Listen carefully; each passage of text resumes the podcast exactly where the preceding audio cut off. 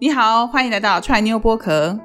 你知道吗？百分之九十九的人输在不会表达，但其实我们只要懂得如何换句话说，就能翻转情势。每一句话都有更好的选择哦。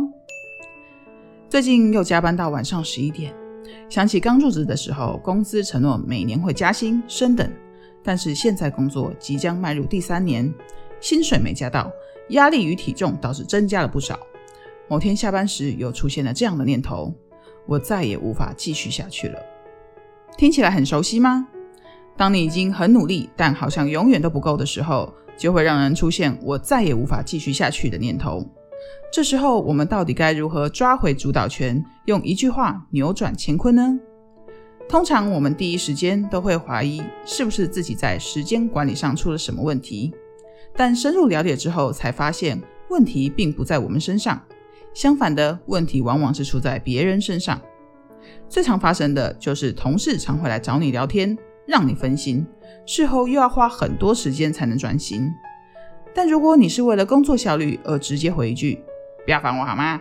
没看到我在忙吗？”相信结果不只是破坏同事情谊这么简单。所以，要是今天同事又过来找你聊天，你就可以这样说：“对了，你可以帮我处理一下这文件吗？”或是假装刚好有工作上的电话进来，然后说：“我先讲了电话，等一下再找你哦。”来化解这样的状况。相信多个几次后，他自然就懒得来找你啦。另外，马云说得好，人会想要离职，不外乎是两个原因：一个是钱不到位，要不就是心委屈了。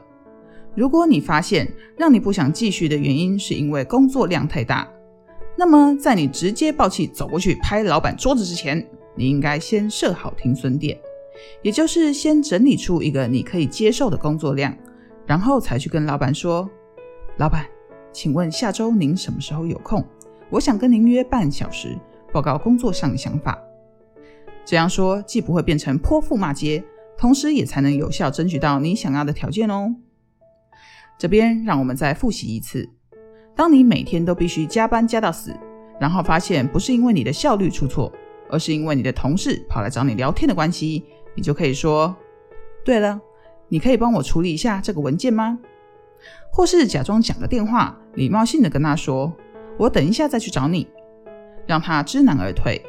如果是薪水或是工作本身的问题，让你觉得做不下去，你应该这样跟老板说：“老板，请问下周您什么时候有空？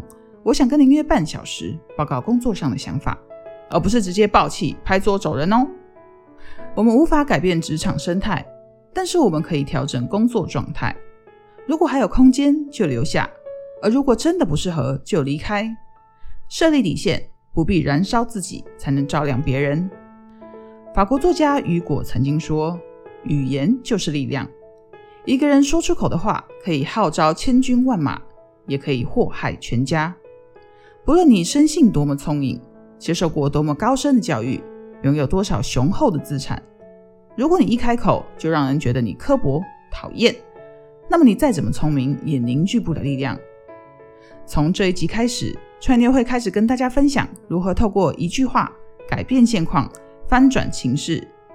语言就像水，可以载舟亦能覆舟。与其把资源花在身外之物，不如学会精准表达，善用语言的力量，让你过上理想生活。